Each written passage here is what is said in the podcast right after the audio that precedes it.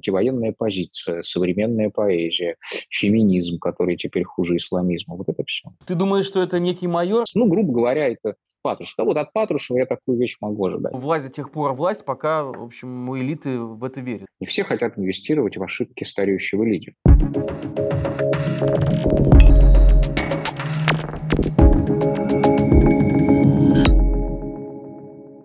Привет, Саша. Привет. На прошлой неделе арестовали режиссерку Женю Беркович и драматурга Светлану Петричук. Им меняют уголовную статью об оправдании терроризма. По ней там 7 лет лишения свободы и 5 лет запрета на профессию. Это первое дело такого рода, а, если не считать дело Кирилла Серебренникова, да, дело театральное, да, Гоголь-студии. А, но в новом времени, после 24 февраля, это новая атака на, на, на культуру, получается, да, на театр. А почему, как ты считаешь, власть решила преследовать, начать преследовать так жестко деятелей культуры именно сейчас? Ну, с одной стороны, это дежавю, делать седьмой студии, седьмая студия, есть Google Центр, очень похоже. С другой, э, это, конечно, все равно новый этап, потому что это, во-первых, не только театральное дело, а театрально-литературное дело. Все-таки там, кроме режиссера, режиссерки, есть еще драматург, собственно, автор текста, писатель.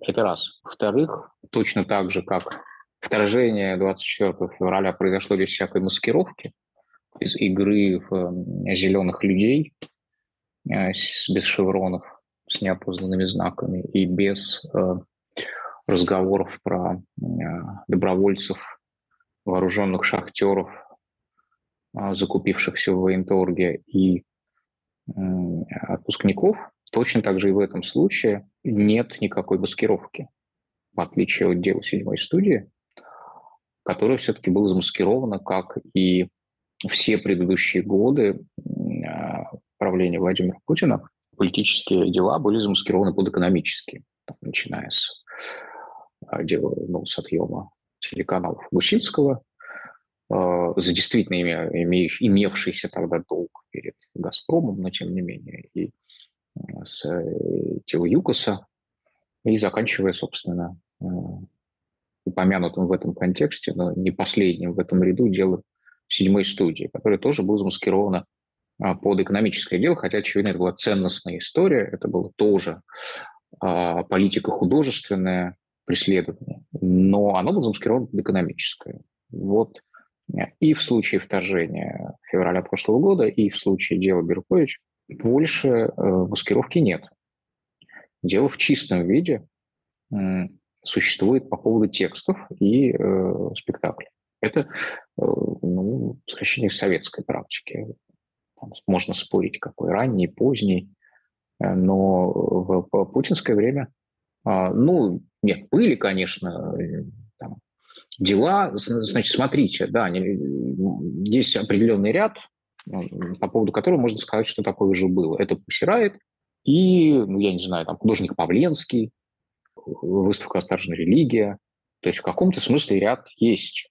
Ну, во-первых, уголовная составляющая, во-вторых, тяжесть статьи, а главное, все, ну, особенно Павленский и Пусирайт, это были, ну, все-таки не системные истории. Истории, где трудно отличить э, политический протест от, собственно, художественного жеста. Ну, это были истории синкретические, что ли, действия, интегральные. А, ворваться в храм и спеть песню на Салье, это, ну, с одной стороны, действительно можно считать, это же песня, да, художественной акции, а с другой это и, безусловно, обычный, обычный классический протест. А это системная вещь, это просто текст, вот текст, как писатель пишет, он пишет его, потом публикует, потом по этому тексту э, драматург ставит пьесу в Государственном театре, ну, Э, сама театральная компания у нее частная, но э, помещение государственное, оно было арендовано, по городу висели афиши. ФСИН давал отзыв положительный на этот спектакль. Да-да-да. Да. да, потому что, потому что есть культурная работа с заключенными, поскольку героини этого спектакля – это, что называется, сбившиеся с пути девушки, да, девушки, вступившие на путь пособничества террористам, а, руководству ФСИН в тот момент показалось хорошая тема. Вот преступление и наказание в чистом виде в таком случае попадает под уголовную статью, потому что провоцирует убивать старушек. Ну и оправдывает, нет, провоцирует, оправдывает убийство старушек, да, потому что если ты разбираешься в мотивации, а не просто говоришь, что убийство старушки проценчества и сестры Елизаветы попадает в такую статью УК, попадаем в очень странную развилку, да, либо мы о зле ни, ничего не говорим, кроме того, что э, такой-то акт попадает в такую статью Уголовного кодекса, или мы о зле говорим. Ну, вообще, честно говоря, вся мировая литература, вся мировая культура, собственно, разбирает мотивации зла, разбирает, разбирает зло, разбирает, как человек вдруг оказывается а, существом, способным причинить зло. С этим разбирается вся человеческая культура, и Евгений Брюкович как э, часть человеческой культуры. Почему вдруг человеческая культура оказалась криминализована в ее лице? Ну, во-первых, от, от гигантского невежества, невежества, собственно, тех, кто это делает. Это раз. Во-вторых, от э, желания тех, кто это делает, конечно, ну, заработать себе просто какие-то карьерные очки. Потому что, ну, вот, э, борьба с терроризмом, я так понимаю, очень хорошо монетизируется внутри вот этой самой правоохранительной системы. Ну и в-третьих, собственно, в целом, вот как, по, как в случае Серебренникова, э, ценностная пропасть, вот просто этот персонаж вызывал раздражение, да, в целом как директор театра, вернее, художественный руководитель, как человек, который получает государственное финансирование, как человек, у которого здание в центре Москвы, ну, вот как вообще заметная фигура московской жизни. Вот всем, что он говорил, делал, как он выглядел, как он жил, да, вот они просто вот не переносили его. И сейчас, собственно, та же история, видимо, с Берковичем, потому что она воплощает вот прям все зло. Антивоенная позиция, современная поэзия, феминизм, который теперь хуже исламизма. Вот это все. То есть власть таким образом хочет показать, что ей противно все это. Помимо того, что ей не нравятся ее спектакли и ее стихи, ее еще не устраивает, собственно говоря, вот этот феминистский дискурс, да, который сейчас идет, а, как ты сам сказал, да, хуже исламизма. Да, феминитивы, усыновленные дочери, театр, где где только девушки играют, там только актрисы у него, этих сестрах Сосо, да, это только женский театр и там все пьесы написаны так, что у них нет мужских ролей, или мужские роли как бы уходят за горизонт действия сценического. Это все кажется, что такое хороший театр с точки зрения э, майора милиции. Это вот э, любовь, там, он, она, скамейка, сирень, вот, там, вот это. Как в сериале, короче. Стенка шведская. Ты думаешь, что это некий майор? То есть кто вообще, по-твоему, э, за этим стоит? Кто а, оперируют такого рода операциями. Не Путин, Слушай, да, там, не... Ну, конечно, ну ты, ты говоришь власть, да, власть, власть в этом отношении не монолитна, не только потому, что она не, не всегда с собой согласна. Вот говоришь, ФСИН, там, а золотая маска Минкультуры, власть или не власть, а собственник боярских палат, который а, Союз театральных деятелей владеет, с возглавляемый Калягин, да, если не ошибаюсь, который супер лояльный артист-чиновник, там, и, по-моему, все поддержал, что надо а они как, да, и так далее. Э, ну и понятно, что, скорее всего, Владимир Путин не имеет э, представления, по крайней мере, не имел до какого-то доклада. Я думаю, что какие-то громкие вещи доносят, что, что есть такое. Но как, как это доносится на, на верхний уровень? Это доносится вот так, что есть какая-то режиссерка, которая оправдывает, поставила спектакль с оправданием терроризма. Уже текст пьесы не приносит. Это точно так же, как ему докладывали по делу седьмой студии много раз mm-hmm. его же мучили всякими вопросами на пресс-конференциях. Что скажете? Скажет, ну что скажу? Вот там мне принесли документы из Следственного комитета, там э, украли. Вот что я скажу. Вот ему, если задать сейчас на пресс-конференции вопрос, но ему же не будут задавать, мы же там, выше, ниже, этого не важно. В своем, в своем, своей штольне какой-то уже темный сидит. Да ну, если вдруг этот вопрос задать, если он захочет ответить, он ответит то же самое. Вот э, есть материал следствия, есть экспертиза, есть э, следствие. Следствие установило, что там есть оправдание. Вот, собственно, а это э, что ж хорошего? Вон у нас пираты в стране, вы что хотите, чтобы у нас терроризм оправдывал культ? Спектакли такие шли, фильмы нет, не хотим. Все, вопрос закрыт. Вот так это будет. Так что либо он этого не знает, либо он узнает вот ровно в том виде, чтобы вот дать такой ответ не разбираясь, а чему это надо у него. Это делается какими-то, какими-то, э, я думаю, что, как и в случае а, с Фимой студией, это люди, которые вот э, миссионерствуют на, средне, на среднесиловом уровне. То есть как, как, какие-то условные православные силовики, очень антизападные, которые считают своей миссией не только там, борьбу с реальными преступлениями, а именно спасение России как особого ценностного пространства. Ну, грубо говоря, это Патрушев. Да вот от Патрушева я такую вещь могу ожидать. То есть он, в принципе, может быть там, или условный человек его взглядов э, вот такого уровня, нельзя сказать, что он там сильно перегружен работой. Вот ему могли рассказать, конечно, он тоже все это не видел, но это даже бессмысленно обсуждать. Даже если бы он это видел, он бы ничего не понял. Поэтому это просто люди, которые спасают э, русскую цивилизацию от разложения. А это явное разложение. А дальше какая статья под это? Ну, плюс вот еще раз говорю, антивоенная позиция, по которой, строго говоря, тоже можно было бы посадить. Но тут, во-первых, статья поинтереснее, как я понимаю. По терроризму давно ничего не было такого вот громкого. И а, плюс вот действительно Марина Давыдова пишет, что еще это удар по золотой маске. Ну, правда, если бы наградили номинировали и наградили в двух номинациях пьесу, спектакль, который оказался оправдывающим терроризм, то сам институт, ну, это вот остатки академической свободы, да, Академия наук разрушена. Большие музейные институции, э, Пушкинский, там, Перейковка, ушли независимые директора, были не продлены. Ну и вот была такая вещь, в отличие от, э, там, не знаю, Московского кинофестиваля, не очень, который действительно имел вот эту частичную экономическую свободу. Там так все было устроено, что ну, непонятно, с какой стороны э, перехватить это премирование. А это главная театральная премия. Вот сейчас понятно, за что их можно прижать. Если посмотреть э, на анамнез э, всех диктатур, особенно личных, ну, особенно долгоиграющих, долгосрочных, то они же так себе и объясняют все. Вот э, и, и герои моей книжки, и те, кто остался за, за, за границами, за обложкой этой книжки.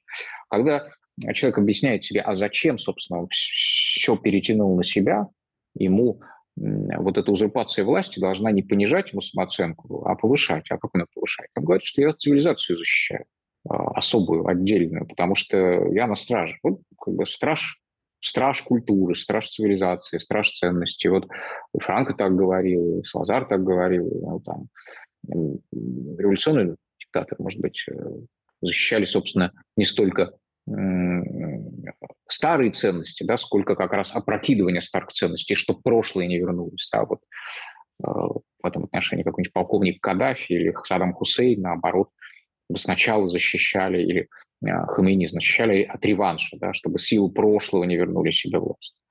Но в целом они защищают как, как, какую-то программу ценностную. В нашем случае, безусловно, там, глубоко антимодернистскую, консервативную. Опять же, с точки зрения феминитивов, с точки зрения современной поэзии, с точки зрения современного театра, плюс э, там, антивоенная позиция, это в чистом виде вызов, модернистский вызов вот, э, бастиону старых ценностей. И вот эти люди, не знаю, православные силовики, православные ФСБшники, э, вот они, для них это прямо очень важная цель, очень важная мишень. В этом году вышла твоя книга «Конец режиму», и она будет о диктаторских, она уже есть о диктаторских режимах э, в Испании, Португалии, Греции. А, вот и в ней много ты рассказываешь о том, как, собственно говоря, эти режимы в том числе и дестабилизировались, и расшатывались. Можно ли сейчас наблюдать э, признаки того, что российский режим э, приходит в, в, проходит в такую стадию явного уже дисбаланса и явного расшатывания. То, что мы видим в последнее время. А, ну, давай, давай, например, вспомним заявление Пригожина, когда он обматерил, например, а, Шойгу и Герасимова. Ну, вот то, что я видел, да, то, что я видел, когда работал по книжке, действительно есть э, такая четкие три, три фазы. Вот есть фаза, когда, собственно, режим или там лидер режима, глава вождь, э, собственно, становится вождем. Да? Ему нужно для этого уничтожить, э, сломить сопротивление, уничтожить институты, подавить противников, запугать, изгнать и так далее.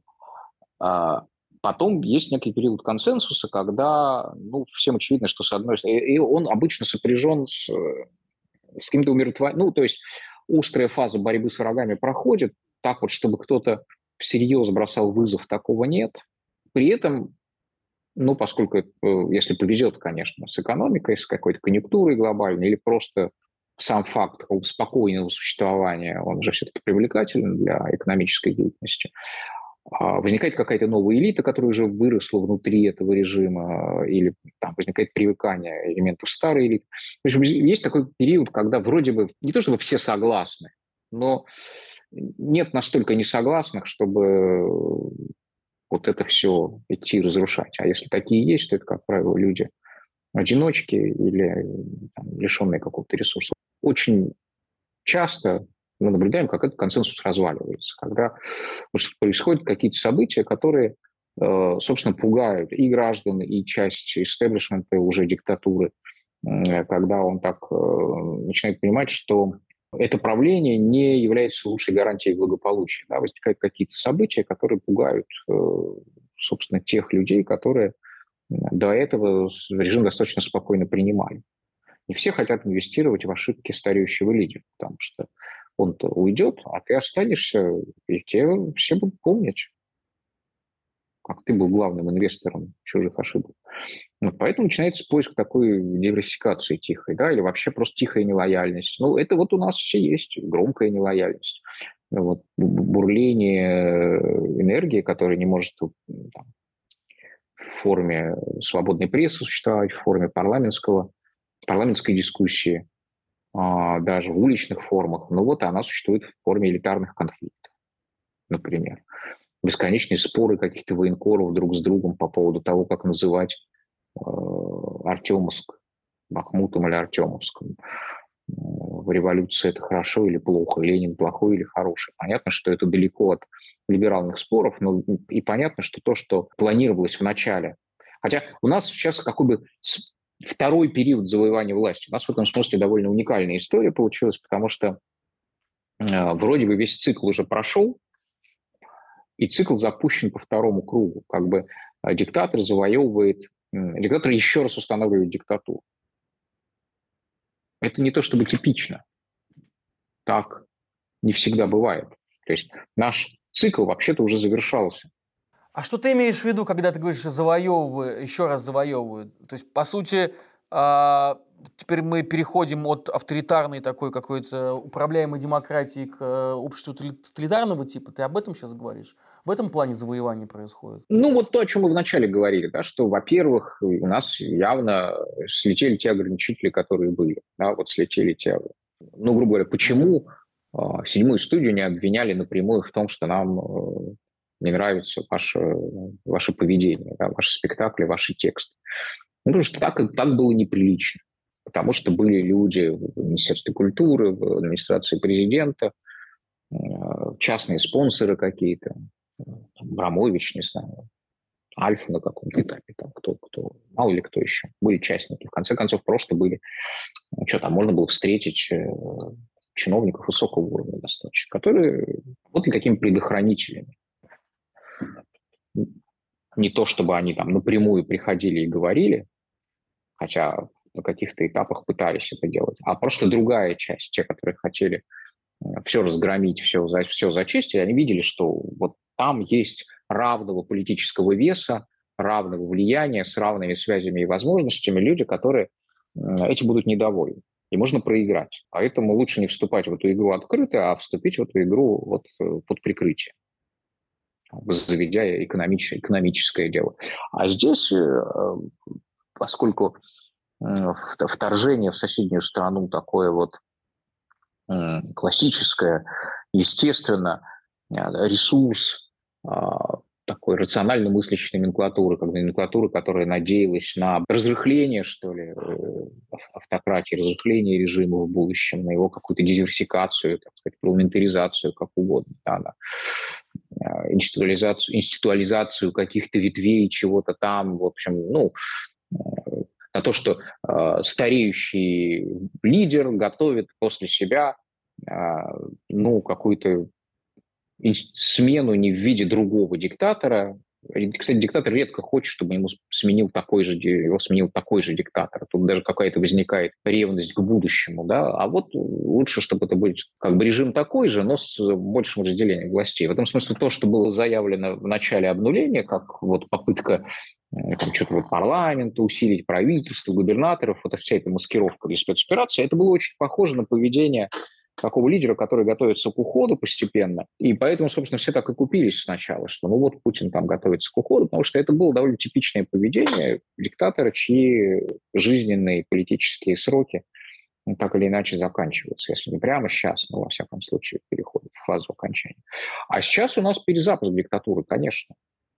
Ну, человек посмотрел, вон американский президент там по 70, по 80, ему там 70 можно, в принципе, на второй цикл уйти. А главное предотвратить, это же еще русская традиция, у нас же следующий правитель обычно разбирает наследие предыдущего и себя таким образом легитимирует, исправляет ошибки. А не хочется, да, чтобы наследие разобрали. А как? И главное, действительно возникло вот это вот э, страх, страх перед Западом, что вот он прямо все уничтожит э, вообще России. Вот это они как бы действительно верят то, что Запад, э, Запад действительно хочет уничтожить Россию. А, и как он хочет ее уничтожить? Он завоевать ее не может, а вот в ее элите появятся прозападные элементы, настроенные слишком миролюбиво, слишком, ну, вот как Медведев на фазе там, свержения Каддафи, как Горбачев, наивные, которые купятся налезть. А вот если включить конфронтацию по полной, да, если начать войну, у таких людей не будет шансов просто. Давай про консенсус немного поговорим. Вот ты сказал, что, э, перефразирую тебя, Э, что власть до тех пор власть, пока, в общем, элиты в это верят, да, ну и люди в том числе, и народ. Угу. Вот у нас сейчас такая череда событий происходит а, вокруг России и внутри нее. Покушение, значит, на Прилепина, до этого покушение на Татарского, значит, до этого а, прилетело что-то на, значит, крышу Кремля, и там взорвалось. Затем раздрай между Пригожным и Минобороны, опять же, затем отказ Путину такой, да, кулуарный в визите в ЮАР на саммит Большой Двадцатки. Да, и даже, слушайте, даже белорусская граница у нас возникла, тоже какая-то да, да, да. Это же вроде как у нас одна, одна страна, один народ, и вдруг возникает белорусская граница. Почему с белорусской стороны? Вроде бы тоже странно. Ну да, потом опять же, что там Казахстан, да, э, какие-то. Ну, Казахстан вообще себе, себе позволяет, бог знает что. У них там вообще там перестройка сейчас, как они А Китай? А Китай э, подписал декларацию подписал декларацию, где говорится агрессия России в отношении Украины. Да? То есть какая-то, какой-то, какой-то накапливается такое ощущение, что э, критическая масса каких-то очень неприятных вещей, которые немножечко вот эту веру, э, по моему ощущению, да, вот, вот этот консенсус подмывают. Основное население, основная масса граждан обычных, ну, те, кто вообще заметили, что тут не то происходит, думаю, что многие заметили, на самом деле, они просто замерли не потому что э, они тут совсем согласны, а потому что они боятся, что если они еще какое-то действие произведут, у него будет непредсказуемый результат. И они же первые захлебнутся, потому что они ну, наименее защищенные. На, наемники ЧВК Вагнера. Наемники, вот, да, вернутся. Бог его знает. В общем, люди стараются максимально э, держать жизнь, какой она была до войны. И это понятно, почему они хотят так делать. Да? Не потому что они игнорируют. Они все видят, но им кажется, что еще добавить какого-то какого всплеска, какого-то движения, и а, их накроет с головой. Поэтому лучше мы будем по мере сил а, вот оставаться там, где мы были, насколько это в наших силах. А что думают э, внутри э, властных структур? Ты ведь не один год поработал на государство, да, по, по линии дипломатической? Нет, слушай, ну это было очень давно. Ну, это Я было понимаю. очень давно, и это там, конечно, есть очень идейные. Вообще вот, если говорить о кровеносных сосудах русской диктатуры, вот откуда она взялась после там, ельцинского периода, вот этот весь, то на самом деле МИД один из виновников в каком-то смысле. По крайней мере, та часть МИДа, которая была вот этим советским дипстейтом, так же, как спецслужбы, так же, как вот, несмотря распущенное КГБ, которые распустили на несколько ведомств, каждое из этих ведомств сохранило ядро, вот как говорит, ДНК организации. Да, вот ДНК организации – разведки, контрразведки, МИДа, там, ФСБ, а, оно было очень конфронтационным. Да? Оно было не про дружбу с миром, оно было про защиту, про изоляцию. Ну, слушайте, эти организации сформировали в стране с железным занавесом, целью которой было, чтобы никто не утек один процент, там, два э, советских граждан раз в жизни бывали в соцстране. Сейчас говорю, ну, у нас 15% людей загранпаспорта. Там, там вообще ноль был процентов людей с загранпаспортом. Ноль его выдавали на одну поездку раз в жизни, в лучшем случае. А, кроме там, ну, буквально десятков людей, для которых это была профессия. Ну, хорошо, сотен. Ну, там были софт-специалисты в Африке. Ну, хорошо, это были там тысячи, даже десятки тысяч людей. Но это не сравнить очень пораженные в правах, без денег, там, под жутким контролем, которые сдавали свои зарплаты и получали вместо них там, другие зарплаты. Ну, в общем, все это было совершенно унизительно и ужасно, и все, все эти организации, которые были связаны с работой, с взаимодействием Советский Союз, Запад, Москва, Запад, они были настроены на то, чтобы э, мышь не пробежала, э, черепаха не проползла, там, не знаю, и птица не долетела до середины Днепра. И, в общем, э, все это, конечно, было э, сохранено, поскольку кадры сохранились, их ментальность сохранилась, и маскулинное, кстати, вот то, что ненавидит, собственно, э, Перковича, это очень мужские организации, очень иерархические. И это ДНК, оно, эм, что мы боремся с Западом, мы не пускаем их к нам, мы не пускаем наших к ним, мы не должны расслабляться ни на минуту, а лучше напрягаться и вообще вот, э, ну, мы должны, вот эта мобилизация в изоляции, да, она сохранилась. И это один из источников, ну, собственно, и Путин из э, такого же ведомства вышел, но и куча людей, которые консультируют, которые помогают ему строить внешнюю политику. Это люди вот с этим, этим мировоззрением. Но там не только такие, да, там есть, конечно, внутренний конфликт. Я думаю, что и в спецслужбах он есть, точно он есть в медиа, точно он Понятно, что он есть в экономических ведомствах, и там как раз более открытая часть, более такая свобода мыслящая, более профессиональная, как бы технократическая, там у них было преимущество. Но, тем не менее, это вот э, из русского советского дипстейта, который не был до конца демонтирован, а это невозможно, невозможно заменить все кадры, а вот выросла, собственно, кровеносная система э, русской диктатуры. Ну вот давай об этом еще сейчас я тебя спрошу. И опять же вспомню про твою книгу. В ней говорится о переходе диктаторского режима к демократическому. И сколько всего нужно было сделать, чтобы дожить до реформ и прийти к какому-то демократическому обществу. И не у всех оно получалось. Ну, я-то взял как раз примеры, где получилось. Ну вот давай, давай порассуждаем, а что в России будет в этом отношении? А здесь как... примеры, где не получилось. Ну подожди, мы же говорим про будущее, да? Какой может быть переход, по-твоему? Какой может быть переход? Как он может, как он будет, как он может выглядеть?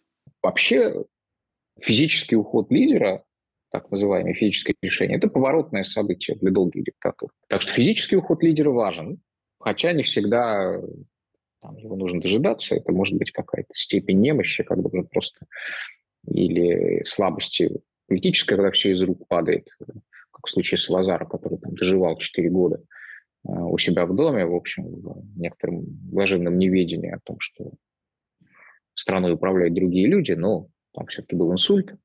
А так, ну вот как, как государство выйдет из, э, если это его стержень, да, вот если это его единственный самый сильный э, мускул, то все остальные как бы не могут, даже когда хотят потянуть на себя часть власти, они слабее. А вот когда этот единственный мускул уходит, да, возникает э, автоматически ну, как бы де- деинсталляция вот этой персоналистской власти, когда у тебя э, начинается растягивание этой будущей власти разными группами на себя. Часть групп начинает договариваться, часть групп начинается, начинает бороться. Когда группы договариваются или борются, им нужно привлечь на свою сторону кого-то. Ну, я не знаю, интеллигенцию, журналистов, там, театральных деятелей, кинорежиссеров. Даже Путин, помните, в период, когда он э, устанавливал свою власть, ему важно было, чтобы э, известные, популярные люди, Табаков, не знаю, Захаров, чтобы это что они как-то за него высказали, да, что они, может быть, не за него, или когда Медведев там для своего поколения, чуть более молодого, в ритм блюз кафе сидел с Макаревичем, там, с Гребчаковым. Это все для них было важно. Показать, что эти, эти люди с ними, или, по крайней мере, не против них. Вот то же самое будет происходить, когда э, уйдет диктатор. Потому что каким-то людям будет важно налаживать контакты с ну, в том числе с теми, кто сейчас в опале, например, находится. Потому что в опале находятся очень серьезные по так сказать, социальному весу люди. Им нет замен. Ну, Земфире, ни Пугачевой, там, ни русским а кто рокерам, будет? а писателям, кто, а кто нет это? замены. Не, не, не, потом мы видим, что, конечно, технократы работают на силовиков, на войну. Да, они работают, совершенно верно их критикуют. Financial, даже в Нью-Йорк Таймс недавно была большая э, статья, где-то Просто прочел, потому что она по соседству с моей была как раз. Она была о том, что вот технократы это русские, которых мы так любили. Вот смотрите, как они же эффективно работают на войну. Да, они эффективно работают на войну, потому что они были из партнеров превратились в прислугу. Но они же не то чтобы по своей воле это сделали, понятно, что у них есть какие-то остатки собственной воли, которые они реализуют, как только для этого будет возможность. Ну а кто, вот ты говоришь, э, будут бороться, да? Кто будут эти люди, которые э, после смерти диктатора, смерти Путина, э, начнут, собственно говоря, договариваться, какой-то новый общественный договор устраивать? Кто это будет? Э, там Пригожин, да? Ну, вроде выкину, да. выкинули теорию общественного договора. Нет, но есть э, как бы красные и белые. Есть люди, которые будут, так сказать, продолжать ну, бороться за власть на, анти, на, на антизападнической волне, пытаясь ее ну, на ней набрать очков, вес, монетизировать ее как-то. Есть люди, которые будут, наоборот, на каком-то миротворчестве зарабатывать, на открытости. Вот эти западники-славянофилы. Наши партии известны, но эта партия не уникальна. Да, если мы возьмем ту же Турцию сейчас, вот перед выборами, Османскую Турцию давно, сто лет назад, ту же Испанию сначала конца 19 века, потом уже второй половины 20-го, мы сохраняем все в изоляции, продолжаем то, что есть, или мы открываемся. Мы как бы приближаемся к остальным, к другим. Мы перестаем себя противопоставлять другим. То есть партия противопоставления, партия завершения против, противопоставления, противостояния так. Ну и экономические, естественно, там будут левые и правые, да, будут прокапиталистические. Для, в случае России с его посткоммунистической травмой это до сих пор актуально. Люди, которые будут продвигать идею госсобственности, госуправления, плана, регулирования, и ну, как бы как конечной формы социальной справедливости, люди, которые будут за рынок, за капитализм. Ну, потом, естественно, ценностные вещи, да, христианские демократы, социалисты, вот, либералы, это все вернется, националисты, имперцы. Вот эти люди будут бороться за внимание. И когда у вас группы борются, им нужно будет подтягивать к себе каких-то сторонников. Все, все, все равно поворот так или иначе э, совершает элита, а население с ним соглашается или не соглашается, скажем так. Но очевидно, что в, скажем так, внутри российской верхушки, там, экономической, политической, бизнесовой, есть люди, которые, их очень много, и это все время вырывается наружу, которые категорически согласны с началом войны, с вторжением, с тотальным разрывом с Западом, да, есть, вот назовем их там, не знаю, белыми, да, вот они, или какими еще, они есть. Как эти группы будут сформированы, кто их возглавит, мы не знаю, кто-то из них э, возглавит, может быть, какую, какие-то группы возглавят люди, которые, чьи имена на слуху. Ты как автор книги, в которой ты исследовал э, диктатуру, скажи, пожалуйста, э, сравнивая со всеми остальными Путина, если, э, можешь ли ты подчеркнуть его уникальность? В чем уникален именно этот наш российский диктатор? По сравнению с Лазаром, с Франко, с э, другими – он уникален тем, что он как бы независим в сфере безопасности. По крайней мере, вот даже, смотрите, провалилась, э, провалилась российская армия как конвенциональная армия. Да, она очевидно провалилась. Она не может выиграть войну у слабейшего соперника, который очень, так сказать, долго... Оказался не таким уж и слабым. Включался, а он оказался не слабым, а она оказалась не такой сильной. Она оказалась в значительной степени вымышленной. То есть ее хватало на какие-то вот э, действительно интервенции типа сирийской, когда воюют на земле какие-то другие люди, а тут что-то такое полетали, показали, что есть немножко хай-тека и демонстрационная сила есть, а вот на Земле оказалось, что ее нет. Нет людей, там нет снарядов, не знаю, слава богу, что еще не хватало. Что И кинжал даже, кинжал даже сбили. С... Ну, ну, сбили, сбили, ладно. Э, сербы стелс сбили, что страшного. Вопрос, сколько из вылетевших сбивают, не знаю, не, не могу понять. Когда мы говорим об Америке, да, когда Америка идет на Вьетнамскую войну, Иракскую войну, Афганскую войну, почему она идет? Потому что много силы. Она чувствует себя сильнее многих других. И как бы эта сила, ну, прежде всего, финансовая, да, мы можем финансировать войны далеко, мы можем оплачивать оружие, мы можем платить зарплаты э, контрактникам, солдатам, сержантам, ветеранам, а, что-то там давать потом. Вот, нам не нужно думать, как мы все это профинансируем. У нас, в принципе, на это есть средства. Э, плюс ВПК огромный и так далее. Вот а в России уникальна тем, что действительно есть ресурсы. И эти ресурсы, плюс ядерный щит, создали а, ощущение, что мы можем себе позволить ошибку, вернее, не ошибку, а пробу. А давайте попробуем, да, ну, ничего страшного не будет. В крайнем случае, то есть мы уверены, во-первых, очень сильно, мы уверены, что у нас все получится, но а, если не получится, вот ресурсы, население, территория, ядерное оружие, да, вот эта сила действительно является уникальной для российского режима. Он опирается на довольно прочный фундамент, прежде всего в области безопасности. Вот он на ядерном фундаменте стоит. Плюс ну, на ресурсном фундаменте тоже. На большом внутреннем рынке, там, большой территории, то есть его нельзя завоевать. Ирак можно завоевать, да, большая страна, можно завоевать. Можно за, завести туда несколько бригад и, так сказать, занять все основные центры страны. Ну, там, знаю, Северную Корею теоретически можно завоевать, хотя цена для, там, условно говоря, корейского юга будет огромной, и поэтому никто на это не идет. Но, в принципе, это возможно. Россию, ну, нельзя. Технически это неосуществимая задача. И это все понимают. Поэтому вот, э, решаясь на военную авантюру, даже на подсознательном уровне вот э, руководство страны чувствует вот эту вот силу, присущую независ... независимую от него. Да? Вот она, что называется, досталась по наследству, она есть. Да? И поэтому мы можем позволить себе какие-то авантюры, которые на которые там, страны поменьше, может быть, не решились. А если бы решились, то последствия были бы более катастрофическими, были бы более быстрые, как в Греции, например, которой Кипр пытался присоединить. А вот теперь скажи, в чем слабость Путина по сравнению с его испанским коллегой Франко и португальским, значит, Салазаром? Они были идеологическими противниками Запада. Да? Запад для них был идейно враждебен.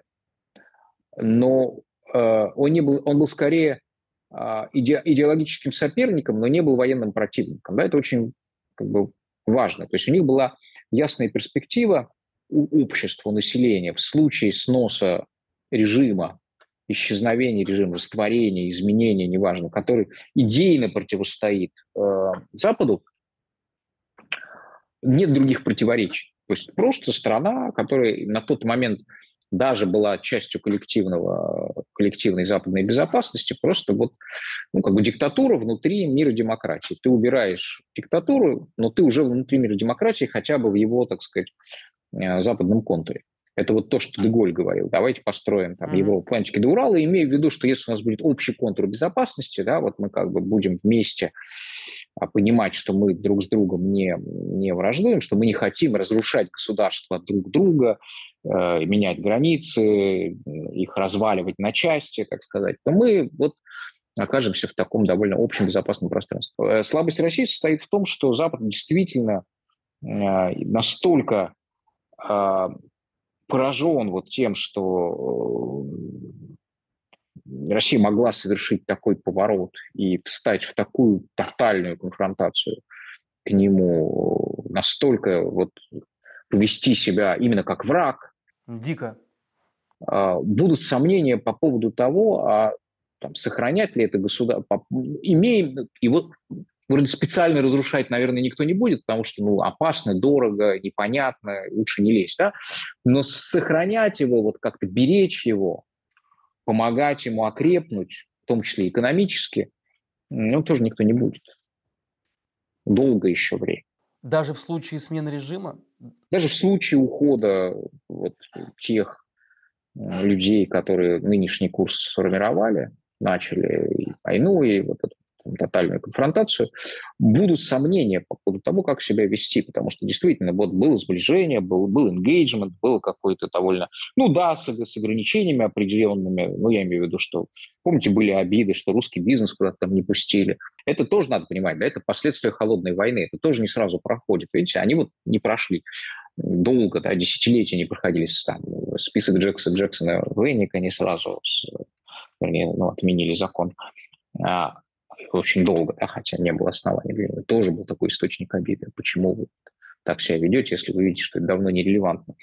А, ну, так а, ответ на этот вопрос понятен, почему. Потому что а до этого 50 лет э, взаимного страха и взаимной угрозы, серьезно, да, вплоть до там, еще в начале 80-х, когда я был в школе, ну, ядерная война была вполне себе повестки, да, вот ракетный кризис в Европе, звездные войны, ракеты размещали в Европе новые, вообще все это было довольно неприятный момент. Не Карибский кризис, конечно, очень неприятный. А потом вроде все рассосалось, и вот, ну да, остаток, конечно, был, и э, не все структуры противостояний, потому что там тоже в ДНК некоторых организаций, того же НАТО, есть и сдерживание России, противостояние России, но в целом э, все-таки Россию приняли, да, вот ее приняли. С ней начали общаться как с normal country. Даже книги появились о том, что Россия, ну да, они супердемократия, не такая же, как западноевропейские, но это just normal country. Но это одна из вот таких нормальных стран с, с особенностями. И вдруг такой поворот. И, конечно, скажем так, заинтересованности в усилении России, в укреплении экономическом там, государства российского долго может не появиться. Или будут оппоненты этого, и у этих оппонентов будут э, ну, серьезные аргументы. А раз у этого будут оппоненты и серьезные аргументы, внутри страны, естественно, будут сильные люди, которые будут на этих оппонентов указывать и говорить, а вот смотрите, там, как к нам относятся, они наши враги. И это может превратиться в такое перманентное состояние. Ну, тогда это откроет путь для рождения очередного вот этого ресентимента, для того рефаншизма, как это было уже много раз. Тем более, да, если, там, если смена режима пройдет там, не с какими-то потерями территориальными или там, экономическими. Э, для экономических, правда, меньше оснований, потому что ну, частный бизнес, он, слава богу, вот он сам по себе Э, в, в, в этом же еще, да, разрушенная войной германская экономика восстановилась очень быстро, потому что, ну вот, а это была капиталистическая экономика, и восстановилась. что вот было население, были люди, руки, технологии, инженеры – Э, рынок, растущий после войны мировой внешней, и она восстановилась. В этом отношении такой вот крах, как в 90-е, пережить достаточно трудно. Это же был крах системы, э, не, ну, не работающей, в принципе. Она уже не работала. Уже поздний Советский Союз был страной с неработающей экономикой. Просто она была изолирована от мира и как-то еще в изолированном состоянии, ну, люди что-то ели, там что-то носили, на чем-то ездили, ну, вот оно так работало. Но как только э, внешние искусственные абсолютно подпорки убрали в виде, собственно, экономического занавеса, прежде всего, э, отсутствие импорта и так, конкуренции, тут же все посыпалось. Но она, это вот современная Россия это не так. Она, в принципе, рыночная. И если она останется рыночной, хотя есть противники этого, Э, то выход э, из диктатуры чисто экономически, он не обязательно будет новыми 90-ми, он может пройти гораздо легче. Угу. Угу. В этом вот опять же в рынке, в рынке сила, сила уже не Путина, сила, собственно, России как, как общество, да, потому что оно э, не, не, по крайней мере, в экономическом отношении не зависит от государства, а государство Э, не является владе, владельцем всей экономики, всего хозяйства, всего потребления, не решает, где стричься, как, как носить, что носить, там, что читать пока еще и так далее. Но скоро, будет, возможно, будет решено. Надеюсь, что этого не произойдет. Да. Надеюсь, этого не случится, Саша. Я ухватил этот оптимистический момент, на котором хочу закруглить наш с тобой интересный разговор. И последний вопрос, который мы задаем всем нашим героям. А, Саш, назови, пожалуйста, дату э, и э, место нашей с тобой встречи очной в Москве, когда мы см- это сможем с тобой сделать. Или в Петербурге, или, короче, в любом месте в России, когда это будет для нас с тобой, по твоему мнению, возможно. Ну, слушай, я бы сказал, что если э, будет вот этот...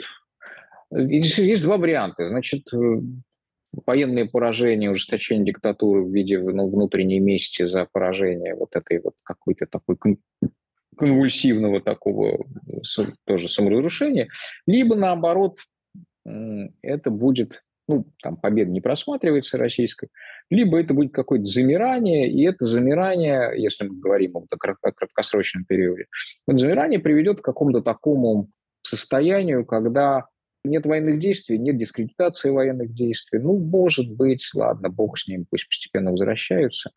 Вот. Так что, в принципе, даже при, при Путине чисто теоретически, как ни странно, есть вариант, э, если не вернуться жить, то, по крайней мере, бывать. Так строго говоря, никто не запрещает там, ни мне, ни тебе бывать в Москве, как это делают Венедиктов, там, и Раков, и они еще более заметные фигуры по, по разным причинам, эмоциональным, нежеланию рисковать, да, там даже по мелочи этого не делаем. А так, хоть этим летом, да.